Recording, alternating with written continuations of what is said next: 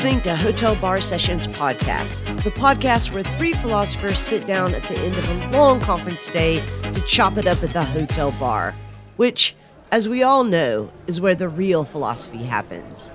You can find this podcast and all of our episode notes on Al Gore's internet at hotelbarpodcast.com. You can follow us on Facebook and on Twitter at Hotel Bar Podcast, where you'll find the Twitter handles of our co hosts, Rick, Leigh, and Jason, in the podcast Twitter bio. Hotel Bar Sessions is ad free and listener supported. To keep it that way, visit patreon.com backslash hotel bar sessions and sign up to be one of our podcast supporters. Welcome to another episode of Hotel Bar Sessions. I'm Rick Lee. I'm joined, as always, by Jason Read and Leigh Johnson. And today we are talking about bullshit jobs. but before we do that, our bartender, who thinks this is a bunch of bullshit, wants to know what are we drinking and what are we ranting or raving about. So, Leigh, let me go to you. What are you drinking? Uh, I'm just going to have a dirty martini, dirty vodka martini. And today I am raving about vaccines.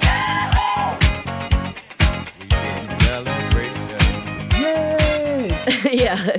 Now, it's a little too obvious to say that I'm raving about the COVID vaccine, but obviously I am raving about the COVID vaccine. And if you don't have your vaccines, you should get them. But today specifically, I'm raving about this new vaccine to fight malaria, which actually was developed using the technology that we use to create the mRNA vaccines against COVID 19. So, George Washington University has developed two experimental mRNA vaccines that are, it looks like, highly effective in reducing malaria infection and transmission. And malaria is something that kills an estimated 627,000 people every year. So, way to go, science, way to go, vaccines. Jason, what about you? What are you drinking and what are you ranting or raving about? I'm just going to have a coconut water. I really like coconut water as a beverage. I like coconut in many forms. I like it in desserts, coconut cream pie. I like it in curries. I'd be happy on Gilligan's Island, really. Could you make a radio out of coconuts? Do you put your lime in the coconut and Can't shake do it that. all? Lime coconut. So I, I thought about coconut water as a mixture. I haven't really experimented with enough. I think there's a drink to be had there. For the listener who can't see, Jason is wearing a coconut brassiere. Again. So I'm going to rant. I'm going to rant about what I can only refer to as content creep. Mm. On streaming platforms, I see a lot of series that really could have worked as a movie. Mm. They just seem padded. And I see this in both narrative things and in documentaries. I watched the Bernie Madoff documentary on Netflix. It seemed like you could have cut that down to two hours. Yeah. It would have used a lot less like random stock footage of Wall Street, but just the essential points could have been there. When people say that they think of their series as a 10 hour movie, Mhm. I think that's a bad thing. I don't think a movie should be 10 hours, and I think there's something to be said for a television series that understands that an episode should have its own arc and be an episode about something and not think of itself as a long, long movie broken down into little segments. So bring back the short movie. I bring back documentaries that aren't series. Bring back two hour movies with 10 cliffhangers. Yeah. and enough with the drone footage. Oh, God. Netflix yes. loves drone Don't footage. though? I mean, I guess they can get it on the cheap. You just send one of those things up, and it gives you something to look at other than like people's faces, but all the drone footage of Wall Street or whatever else the case may be. It just doesn't do it for So me. So I'm racking my brains trying to think beyond like 15 seconds of a Bernie Madoff documentary because what more is there than he had a Ponzi scheme, it collapsed. so much more. 10 hours more than that. so much more. Ten hours more. Rick, what about you? What are you drinking and what are you raving about this week? Today I'm going to have a white lady and I am raving about bowling. Recently, we had an event in the philosophy department here at DePaul where we took our majors and minors and other undergraduates interested. We took them bowling. And what a great thing bowling is because nobody's really good at it. And if you are, you ought to be ashamed of yourself because really, what are you doing with your life? so no one has to be worried about that they're not good at it and you could talk while it's going on. There's not a whole lot of concentration and it's just a wonderful activity. And so I am raving about bowling. There's a really great episode of Documentary Now, which is this spoof show about documentaries. it's called On Any Given Saturday, where they do this bowling version of a football documentary, basically. Highly recommend it. And that's anyway. not 10 episodes. no. So, Jason, I know we're talking about bullshit jobs, but what did you have in mind? I mean, in the middle of the last century, it was expected by many people, not just utopians and radicals, the number of working hours would continue to decrease. At least in the developed world, as they'd gone from 12 to 10, down to 8, they would get to 6 and even less. Furthermore, it was thought that the mechanization and automation of labor processes would free millions from labor, reducing the need for workers. The opposite seems to have taken place. People are working more and more, so much that the 40 hour work week sounds utopian again. So the question is, why are people working so much and what are they doing? The anthropologist David Graeber has argued the answer is bullshit jobs. so what is a bullshit job? Why do they exist? What can we do to get free of them? In short, why is everything fucked up and bullshit? so I could tell this is not going to be a safe for work episode.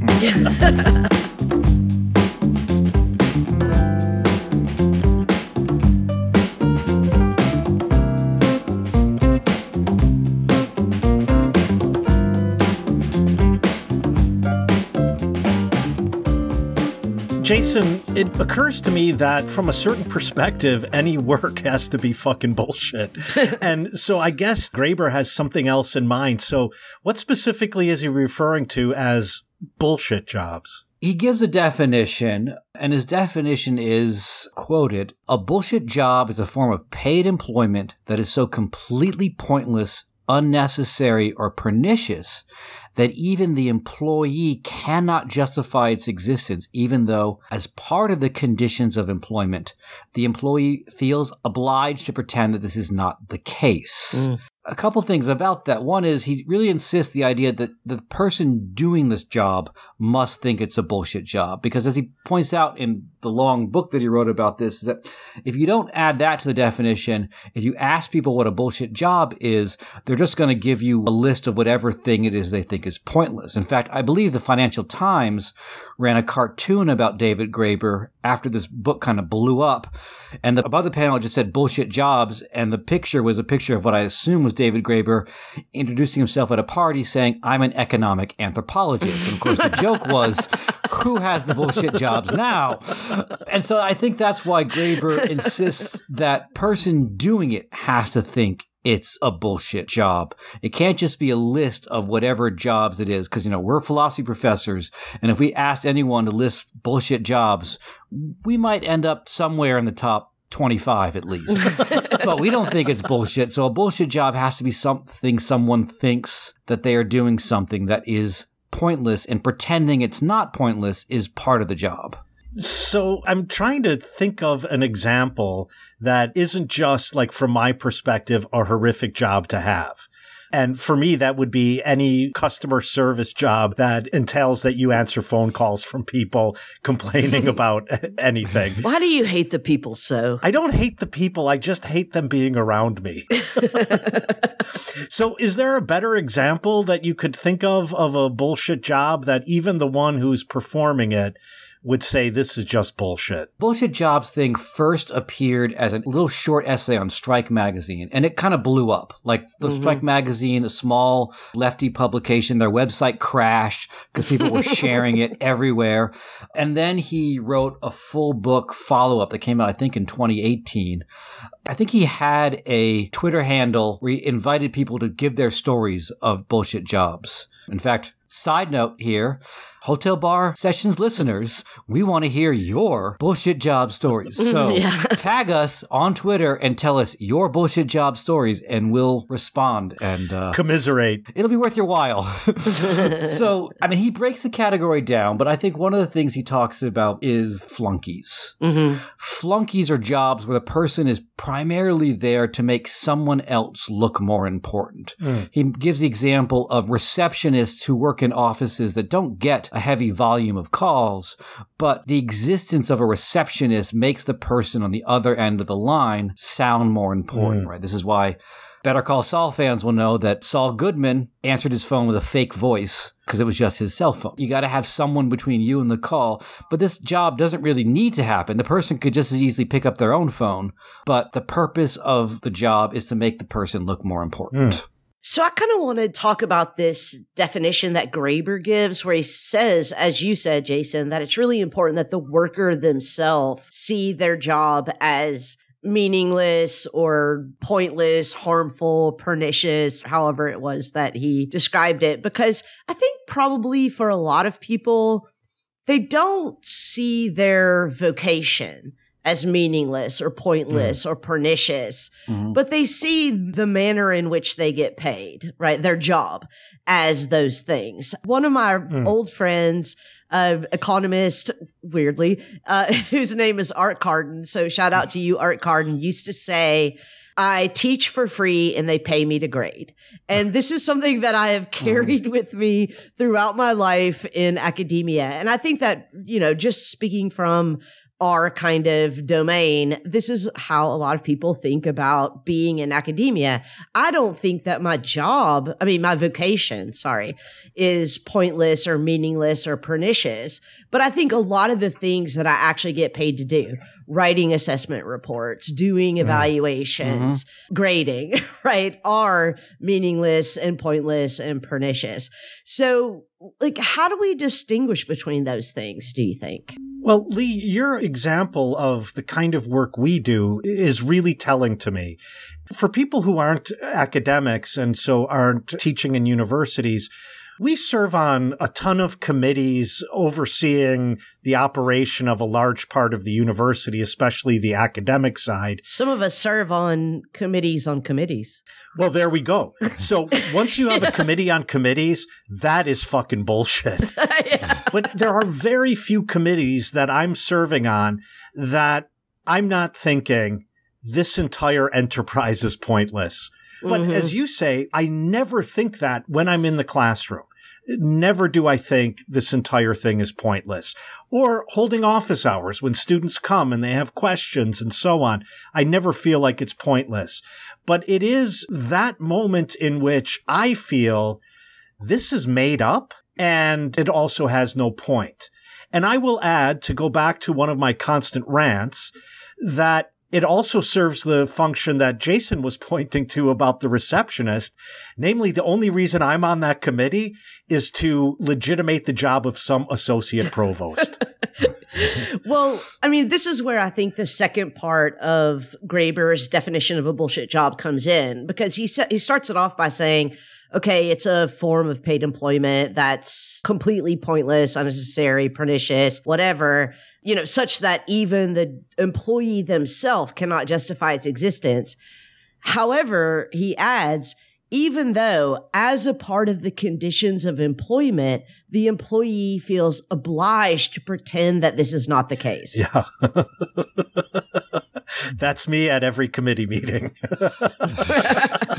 and Graeber does talk about what he calls bullshit jobs and the bullshitization of jobs, where the job itself, teaching, has a core function that the person identifies with, and that's why they're there. But you find yourself spending more and more time on committees, writing reports, etc. And it does get to another reason why bullshit jobs exist. And Graeber talks about what he calls box checkers as one type Yeah. of bullshit job. I don't know if you guys have this, but I have it too. Like, and we got huge trouble last semester because we weren't doing compliance training. Mm. And compliance training boils down to being like six, eight hours of videos you have to watch and fill out questionnaires about, I mean, some things that are important And because they're important, it's almost bullshit that they're addressed in a mm. short mm-hmm. video, like sexual harassment or an active shooter on campus. I'm sorry. I learned I have to have a survival mindset. I don't think a short video is going to protect me from an active shooter mm-hmm. on campus. I'm sorry to say. But of course, this goes back to the box checking, right? The institution wants me to do this not because they actually think this is going to stop sexual harassment on campus, keep people safe from like getting hurt when they try to climb up a pile of boxes or whatever, but because if something should happen, all they want to be able to say is we check that box. Right. If something happens, they can say, "Oh, we had them do the training." And so the box checking is it's a real problem and it's a real situation, but the bullshit comes in the fact that the way of responding to it is not at all adequate mm. to the real situation. And instead, you just get a kind of going through the motions where everyone pretends like we did something important and useful and we move on having checked that box. I am not joking pre pandemic, the last term we were in person on campus, I'm taking the bus to school and across the aisle from me is a woman reading a magazine called Compliance Weekly. Right. The essence of compliance is complying, right? I mean, they call it compliance because you comply by complying. It's compliance all the way down. So maybe this is a good point just to explain the kind of taxonomy that Graeber offers in his text, Bullshit Jobs, which I'm guessing that not all of our listeners have read all hmm. 400 pages of this book.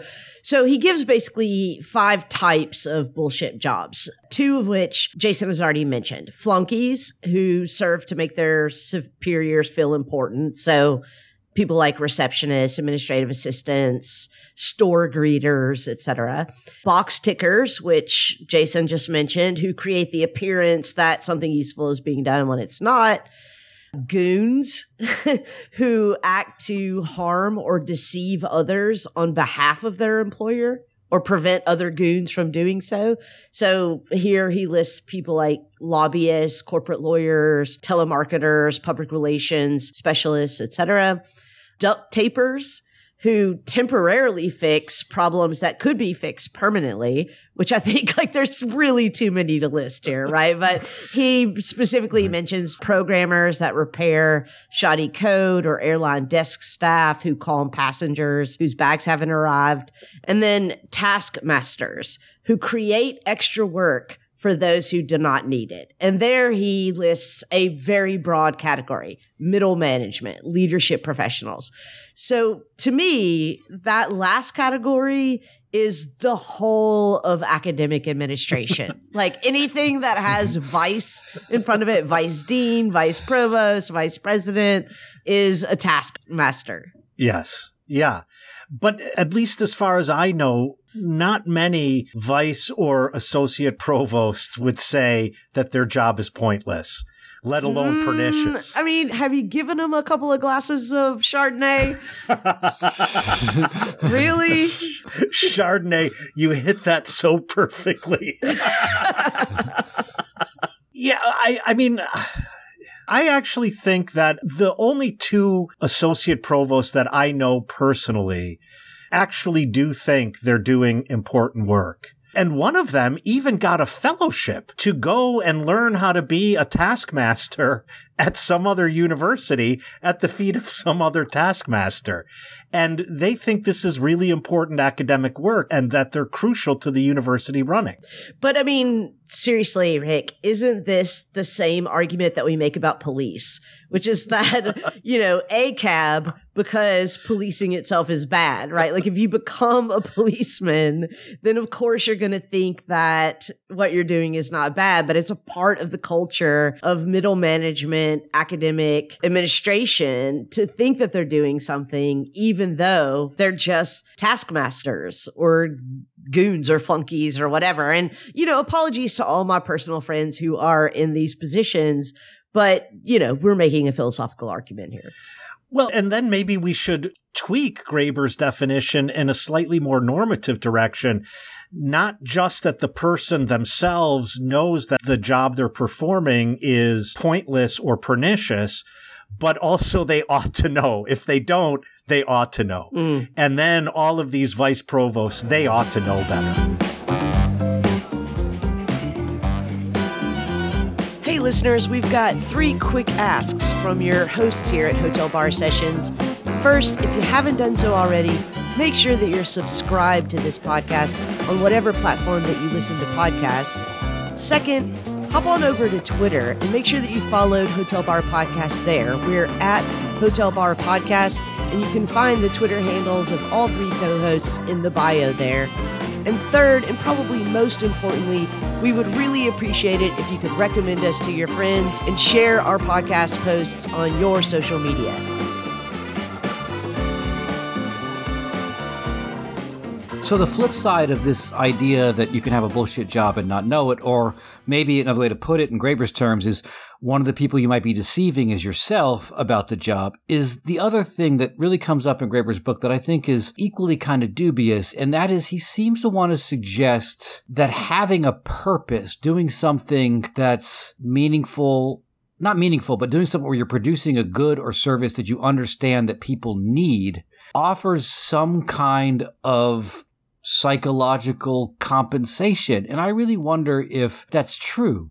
I mean, do the people in Foxconn tell themselves, well, iPhones really are useful. They're going to help people do all sorts of things and have all sorts of fun time. They don't think that. I don't imagine that to produce something useful doesn't necessarily alleviate the alienation. And I say that because I do think that Graeber is offering us a different version of a kind of mm. theory of alienation. That you're alienated not just from the activity, as Marx said, but you're alienated from the purpose of the activity. You think the activity shouldn't be done at all.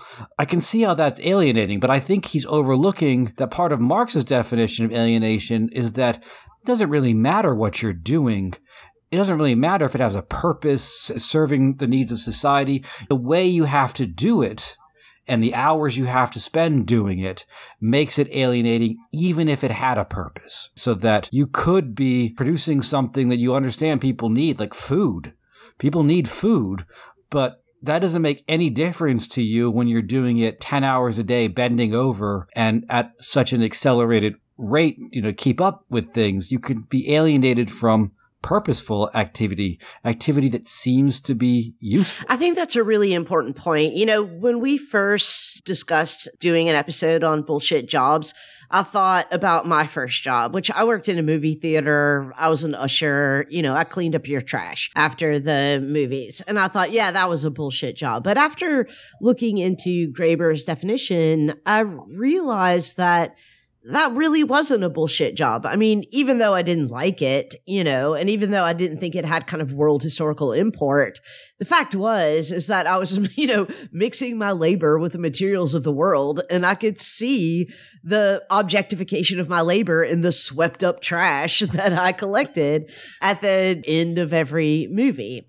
I think the interesting thing about what Graeber is calling a bullshit job is that it really highlights this difference between objectified labor and alienated labor. So that even mm-hmm. if it mm-hmm. the case that there's some meaningful objectification, like I can see myself in the object of my labor, that because the process of the production is alienated from me, that I can't justify it. But then wouldn't that entail that any non-productive labor is going to be a bullshit job on Graeber's account. So productive labor would be the objectification.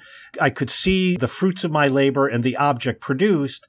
But many of the examples we've been using of bullshit jobs have been sort of non-productive labor, right? So the taskmaster, the goon, all of these are not producing anything that you could point to and say, oh, look, I did this today. No, I think the point here is that even productive labor can be a bullshit job. Good, because I was going to insist on that. Mm-hmm. But this leads me to another question, which maybe is a different version of the same question Jason just asked. And that is, doesn't this notion of there being some bullshit jobs seems to imply that some jobs are not bullshit? Mm. And what I heard Jason saying, and this is what I first assumed reading Graeber, is these non bullshit jobs are ones in which a person can find meaning in their labor.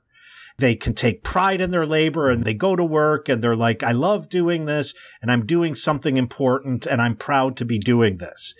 But I often worry isn't that very notion that you ought to work in such a way that you could take pride in it?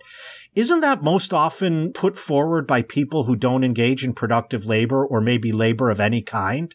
I mean, isn't that a kind of ideology that reconciles labor mm-hmm. to the really alienated task that it often is, and certainly is in a capitalist society. But as Jason put it, and I love this turn of phrase, but you're paid back in this psychological benefit that you have self respect and your work has meaning. Yeah, I agree with that. I think that the only kinds of non bullshit jobs under capitalism are jobs that you do not for wages, mm. right? It really mm. makes this distinction between jobs as we normally think about them, which is labor for wages, and labor as whatever, free conscious activity, as Marx might say. Mm. But that I think makes me see why something Jason said way back in the introduction is kind of important. Namely, that if one would start in the late 19th century and look through the 20th century, one would expect that at this point in the 21st century, people would be working like three hours a week because that just seemed to be the trajectory down which labor time was moving. Fairly consistent reduction in labor time but it's not. And so then it seems as if part of the function of the bullshitization, bullshitification of labor, bullshititude.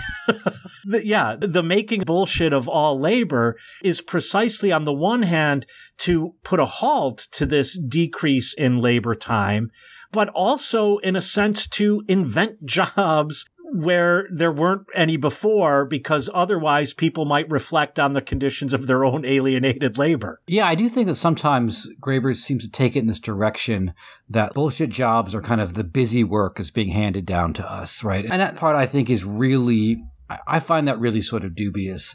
But I do think that maybe what he's seeing with bullshit jobs is a different tendency, which is in some sense, bullshit jobs are jobs that are difficult to automate difficult to mechanize, and they seem to be proliferating only because so many other jobs are disappearing. Mm. The very question, the framing of a bullshit job presupposes that a job has a purpose. You know, if you go back, like I think during the, the heyday of Fordism, you know, if you talk to someone like my grandfather, worked in a mill his entire life, if you asked him the work you're doing important or meaningful, mm. I think his response would be, I have a house, I have money for two kids. I'm going to send my kids to college. We can go on vacation. You know, all those things would come up. And then as far as the meaningful, it's like, well, there's some people here I like. You know, it's not bad every day. You get to hang out. It's honest work. Yeah, exactly. I think the meaning question is, in some sense, an emerging question of a particular kind of later form of capitalism where you're supposed to find meaning in your work, not satisfaction because your work makes your life possible.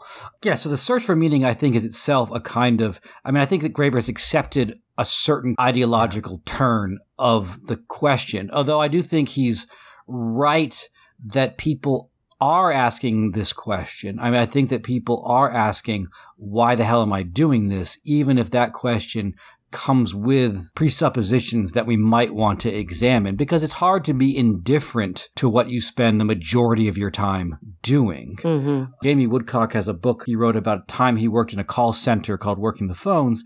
And he talks about how, you know, one of the really hard issues with like, say, trying to organize a call center is that unlike other forms of work, like as we talked about, you know, academia and vice provost, is that people most of the time have a sense of how their work should be done mm. and yeah. what are all the obstacles getting in the way of that. But when it comes to something like a call center, right. people just think the job should go away. And that's very difficult when it comes to trying to organize people when there's a certain sense of like, in the best of all possible mm. worlds, mm. this job just shouldn't exist because there's very little for people to organize around because they don't identify, they don't want to identify with it, right? It goes back to what we were saying earlier. Like either you believe the job has a purpose, in which case you're gone. You've kind of accepted the terms of it, or you just want it to go away, but to some extent, to be able to organize and mobilize around work, you kind of need to have some attachment to the work to even make that possible. Some attachment to how the work should be done. So, serious question. Given the healthy psychological mechanism for dealing with the alienation of work, right? Like, why isn't it the case that the only way to approach this job is clock in, clock out? Do not invest anything of myself in it whatsoever. Do not try to find any meaning or purpose or larger, you know, redeeming factor in it at all. These are the conditions under which we live, and this is my lot. And also, don't let the boss know that this is how I feel. Yeah, right. Like, turn in my reports at eleven fifty nine. Yeah, I mean, two examples come to mind that illustrate that, Lee. One is I forget the name name of the restaurant in Office Space where she's not wearing enough flair? yeah. Chotchkie's. There's nothing about having flair on that helps you serve better or anything like that. And that's part of what makes that job a bullshit job when otherwise, you know, you're fulfilling a need and okay, maybe you don't have to love it, but it at least isn't a bullshit job. The other example is I don't have a car. And I started thinking, you know, maybe I should get a car, but if I get a car, I think I want an electric car but I don't want a Tesla. So I started doing some research on electric cars and I honest to God forget what car company it was. It, it, seemed like this was a decent electric car and I wanted to see if there were any in any showroom in my area to go and look at it and maybe drive it. In order to see that, I had to give them my email address and my phone number. I barely clicked submit and the phone rang. and every dealer in a hundred mile radius was now calling mm-hmm. me. Hey, I saw you're interested in the Ford. Mm-hmm. How can I help you? And I mm-hmm. said to one of them, like, I was just doing some research. Why are you calling me? And her response was, well, because that's part of my job is to get the information that's coming in and I'm the one who has to make these initial contacts. And I said, I'm so sorry for you. I mean, I think both the example of the server who's being forced by her restaurant manager or assistant manager, probably, to wear flair, and also the middle salesperson or the person between the salesperson and you with the car. Right both of those are really evidence of what I'm now going to dub the trickle down effect of bullshitness, right? Which is that the more of these jobs, flunkies, goons, taskmasters, box tickers, etc., that are created, the more the maybe meaningful jobs below them become bullshit jobs. Oh, yeah. I mean, I think, you know, again, sorry to just keep going back to our little corner of the universe, academia, but I think that we've all seen this with administrative inflation in academia over the last several years is that the more administrative positions balloon, the more busy work those of us who arguably were doing meaningful jobs before becomes. Like, I mean, every single piece of my job that is bullshit, I do for a middle management administrative person. 100%. I do not do for my students. Yeah. And I do not do for my field and I do not do for the greater learning of humanity. Yeah, that's 100%. I think that gets into one of the causes of bullshit jobs that Graeber doesn't talk about. Like one of the things that seems to happen at universities is there is this constant question like how do we know people are teaching? How do we know students are learning?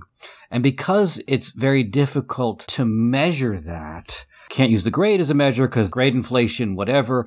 It's like that Dr. Seuss story about the bee little town, they're not getting enough honey, and is our bee working hard enough? Let's get a bee watcher. Mm. And so they get a bee watcher, and the watcher goes out and watches the bee, and then like still no improvement. Well, how do we know our bee watcher is working hard enough? It's bees all the way down. bee watcher. right, right, right. And then you get a bee watcher. And the last panel of this story is a picture of one little bee on a flower and a long line of people going way off into the horizon. And that's to some extent what happens with the university. Mm. And I think it happens with with other types of service work in general, because service work too is hard to measure because you can't measure it in terms of turnaround because sometimes it's the right thing for someone to do in a service job, answering a call, dealing with a customer is to quickly get done with this person and move on. Yeah. But sometimes if they have a complicated problem or they're a difficult person, the right thing to do is spend a lot of time talking with this person.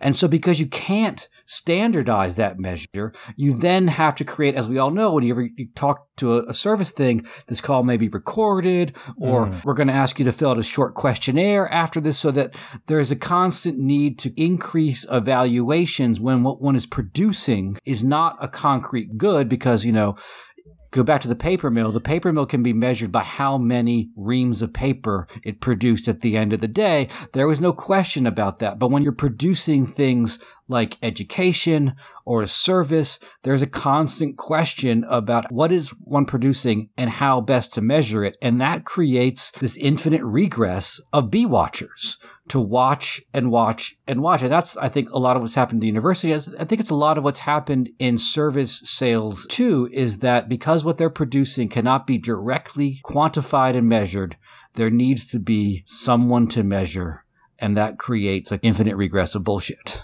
Yeah, and the consequence of this is a job landscape in which a million consultants bloom. right? Mm-hmm. You know, and mm. I mean, this will be the one and only time you ever hear me use this old adage of those who can't teach do and those who can't do teach but like that's what i got to say to the consultants. But Leigh th- that leads to another point and this is specific to academia that i feel like the bullshitification of our jobs has come by universities and colleges taking on management models that the corporate world has already given up because they've seen that they're failures mm-hmm. and we can't seem to get rid of them. And what I have in mind is something like assessment, which I think is what Jason was talking about in terms of watching the bees and then watching the watcher and then watching the watcher watcher and so on. So now a department is supposed to have learning outcomes, and now classes have to be assessed on whether they're achieving those learning outcomes. But how do we measure whether a particular student has achieved those learning outcomes? I do that by giving them an A or a B or a C or a D or an F.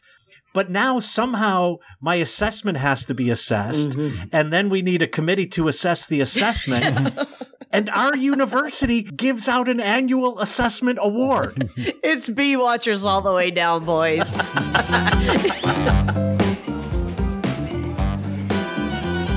hey, we couldn't hear you while you were shouting into your headphones. So if you have feedback or suggestions for future topics, or if you just want to pick a fight with one of our co hosts, or in fact all of us, just visit us at www.hotelbarpodcast.com and click on the interactive page. If you want to belly up to the bar with us, at least virtually, you can always email an audio clip to hotelbarpodcast at gmail.com. If it's interesting, we're going to steal it from you. If it's not, we'll send you our Venmo handles and you can virtually buy us a drink. I really liked Leigh's notion of the trickle down bullshittiness because that shows that there's going to be either a proliferation of bullshit jobs or what used to be non bullshit jobs are going to become bullshittier and bullshittier because of this trickle down. And that leads me to wonder, and I'm going to throw this to you, Jason. What can we do about it? Yeah, I think answering that question means confronting the two ways in which we're tied to work. I mean, the one way obviously is economically. Like the reason people keep going to bullshit jobs is they need to eat. Right. And bullshit jobs make that possible too. But the other part that's I think even more difficult to confront is the fact that in our society we attach a lot of value and worth to work even if the work is bullshit. If you make money doing something, it is seen as fundamentally worthwhile, right? I have members of my extended family who always wonder what this philosophy thing was, what I was up to with it. When I got a job teaching philosophy, suddenly it became real. Like, oh, it's a real thing. They pay you to do it. It must be mm. real, right? And so I think that confronting bullshit jobs means confronting both the economic centrality of work and the sort of psychic or ethical centrality of work and recognizing that maybe not all work needs to be done and not all work should be valued. I mean, not a lot is known about the so-called great refusal, right? People leaving their jobs in the midst of the COVID pandemic. It's maybe more of a scare than anything else, but I do wonder that some of what might have happened in that may have been people leaving bullshit jobs. I hope. Yeah. Because two things happened during that time. One is briefly and for a little bit at least, people had another source of revenue than their work and the relief checks that weren't much and didn't last very long and should have lasted longer. So that was something that happened and people were in some sense compelled to stop doing their mm-hmm. work and people talk a lot about how they found other things were more worthwhile and they recognized that they didn't want to spend as much time away from their loved ones or whatever. And I wonder if that might have interrupted the bullshit jobs thing, which is why I think, or one reason why I think there's been such reluctance to do anything but get everyone back to work again mm-hmm. because that little blip in the connection between work and life, I think it scared some people and continues to scare some people in the form of no one wants to work anymore. But it did scare some people, and there's a lot is going on right now to make sure that we never have something like that happen again. And talking about the economic necessity of doing bullshit jobs makes me think that there is something lurking behind this. As Leigh pointed out a while back in our conversation, some of the bullshitification of work arises in relation to jobs that can't be mechanized. But the flip side is there are jobs that can be mechanized. And that means that the labor performing those jobs, now machines, is less expensive than the labor that was performing those jobs, human beings. And so we as a society should be able to reap the benefits of the mechanization of labor. But of course, those benefits are unevenly distributed. And so the people whose jobs have been mechanized are not reaping the benefits of the mechanization of their own jobs. They become forced into bullshit jobs. So I say that this is lurking behind because as mechanization could increase, it may be the case that nobody has to work anymore ever. But from where we sit at this stage in capitalism, I find that hard to believe. And I think what it's going to turn out is we're all going to be in compliance. we're all going to be on assessment committees. So I have a couple of things that I want to say in response to this question. What do we do about bullshit jobs? And the first is, and I'm sorry to dunk again on academia, but the first is that academia has got to pick a lane with the message that it's sending because we send students a very mixed message. One is find your passion and the other is get credentials and get paid. Yeah. There was actually a recent New York Times article. I'm sorry, I forget the title of it or the author, but I'll definitely put it in the show notes here. But there was a recent New York Times article that demonstrated that 11 out of 11, you know, they did an interview, 11 out of 11 college students think going to college is about credentialization which really means getting a high paying job. So I think that that's right. one problem is that we've got to separate those things. I mean, if we're going to be Votech schools, you know, the primary job creators, then we can't keep saying what jobs are are meaningful uses of your labor for yeah. your life if what we're really doing is saying here are some credentials that will get you paid in a bullshit job. The second thing is we saw something post well uh, sorry i was about to say post pandemic we are not post pandemic stenographer please note that i said that we are not post pandemic but one of the things that we've seen in the last year is this phenomenon, which we've talked about on this podcast before, called quiet quitting. Right. And I think that this is a strategy against bullshit jobs, which is just to say, this is a bullshit job. I'm going to stop pretending like it's a, not a bullshit job. I'm going to stop feeling like I have to keep justifying myself and my time and my labor and my emotional and psychological energy that I'm investing in it. And I'm just going to do what is minimally necessary for me to get paid because that's really all this job is. It's just a means to pay the utility bill and the grocery bill and the car note for Rick, his Tesla note and whatever. I mean, I think that we can see strategies for navigating this phenomenon that we're in.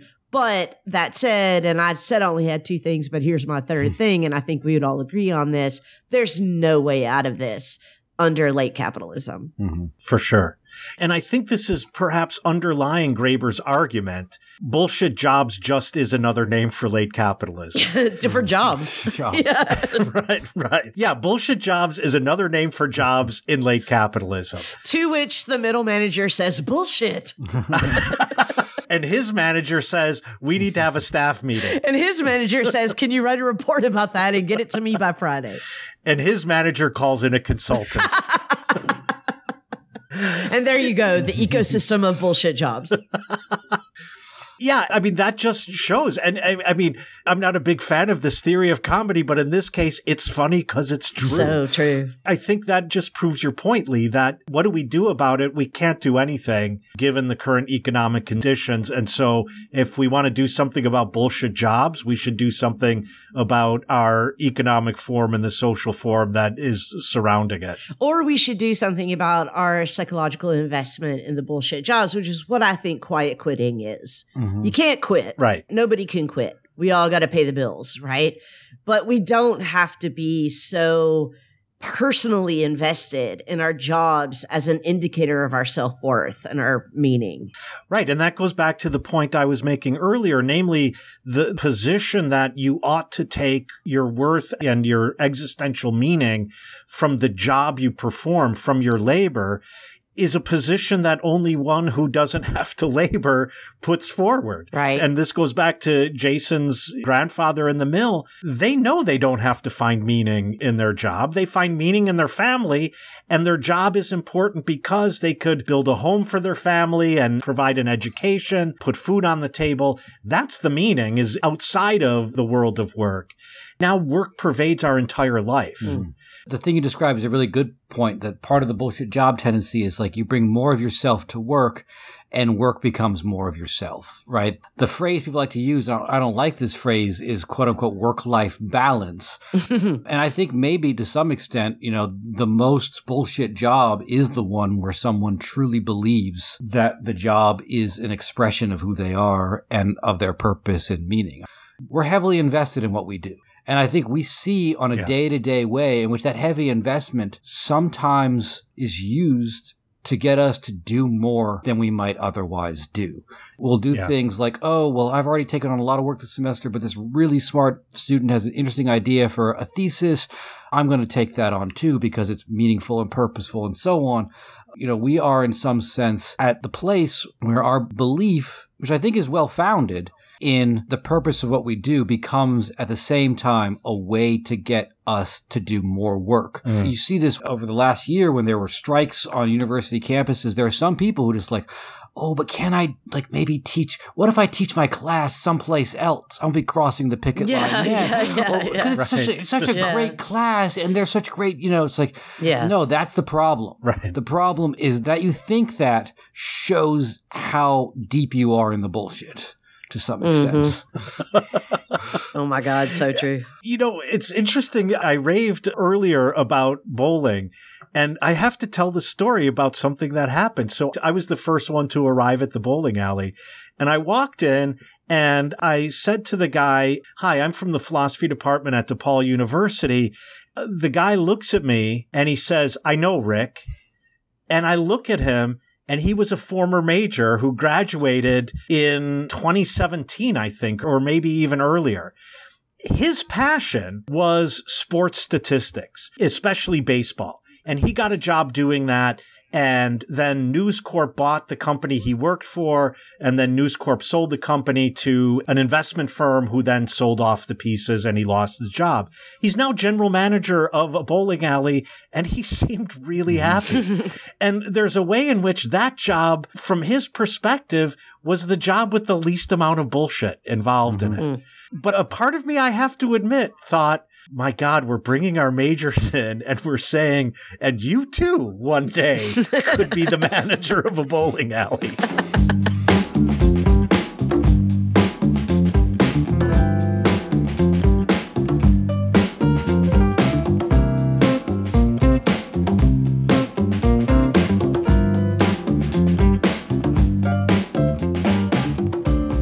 right, guys, our bartender is telling us this is bullshit and she's ready to go home. so we just wanted to say this to our listeners. You know, we do this podcast every week, and it's just the three of us talking together here on the interwebs. and we don't get to hear from you very often. Weirdly, podcasting is kind of a lonely activity. We know you're out there. We really appreciate you listening, but we'd also like to hear back from you every now and then. And we kind of thought, what better thing to ask you to reply to than tell us about your bullshit jobs? So, Jason mentioned this earlier, but obviously, we post our episodes every week on Twitter and on Facebook. And there's a comment section or a reply section underneath that. And we'd love it if you would get on Twitter or on Facebook and reply to this episode podcast and tell us your horror stories of bullshit jobs or if you're feeling particularly hotel bar sessions philosophical, what you think about this conversation. In addition to that, of course, part of the real bullshit of doing this podcast is that it costs some money. And so we could sure use your support in defraying the costs of this podcast. You can go to our Patreon page at patreon.com slash hotel bar sessions. We have a lot of levels there that you can subscribe to. And it really, really does help us out a lot. Yeah, and speaking of bullshit jobs, I'm gonna dial up a gig worker right now and get us a, get us a ride home. But is that a bullshit job though? They're providing a necessary service, driving drunk people safely, saving lives. Uh, Let's also note that you can be happy and doing something meaningful, and it also be a bullshit yeah. job. but I'll catch you guys next time. Good night. Bye.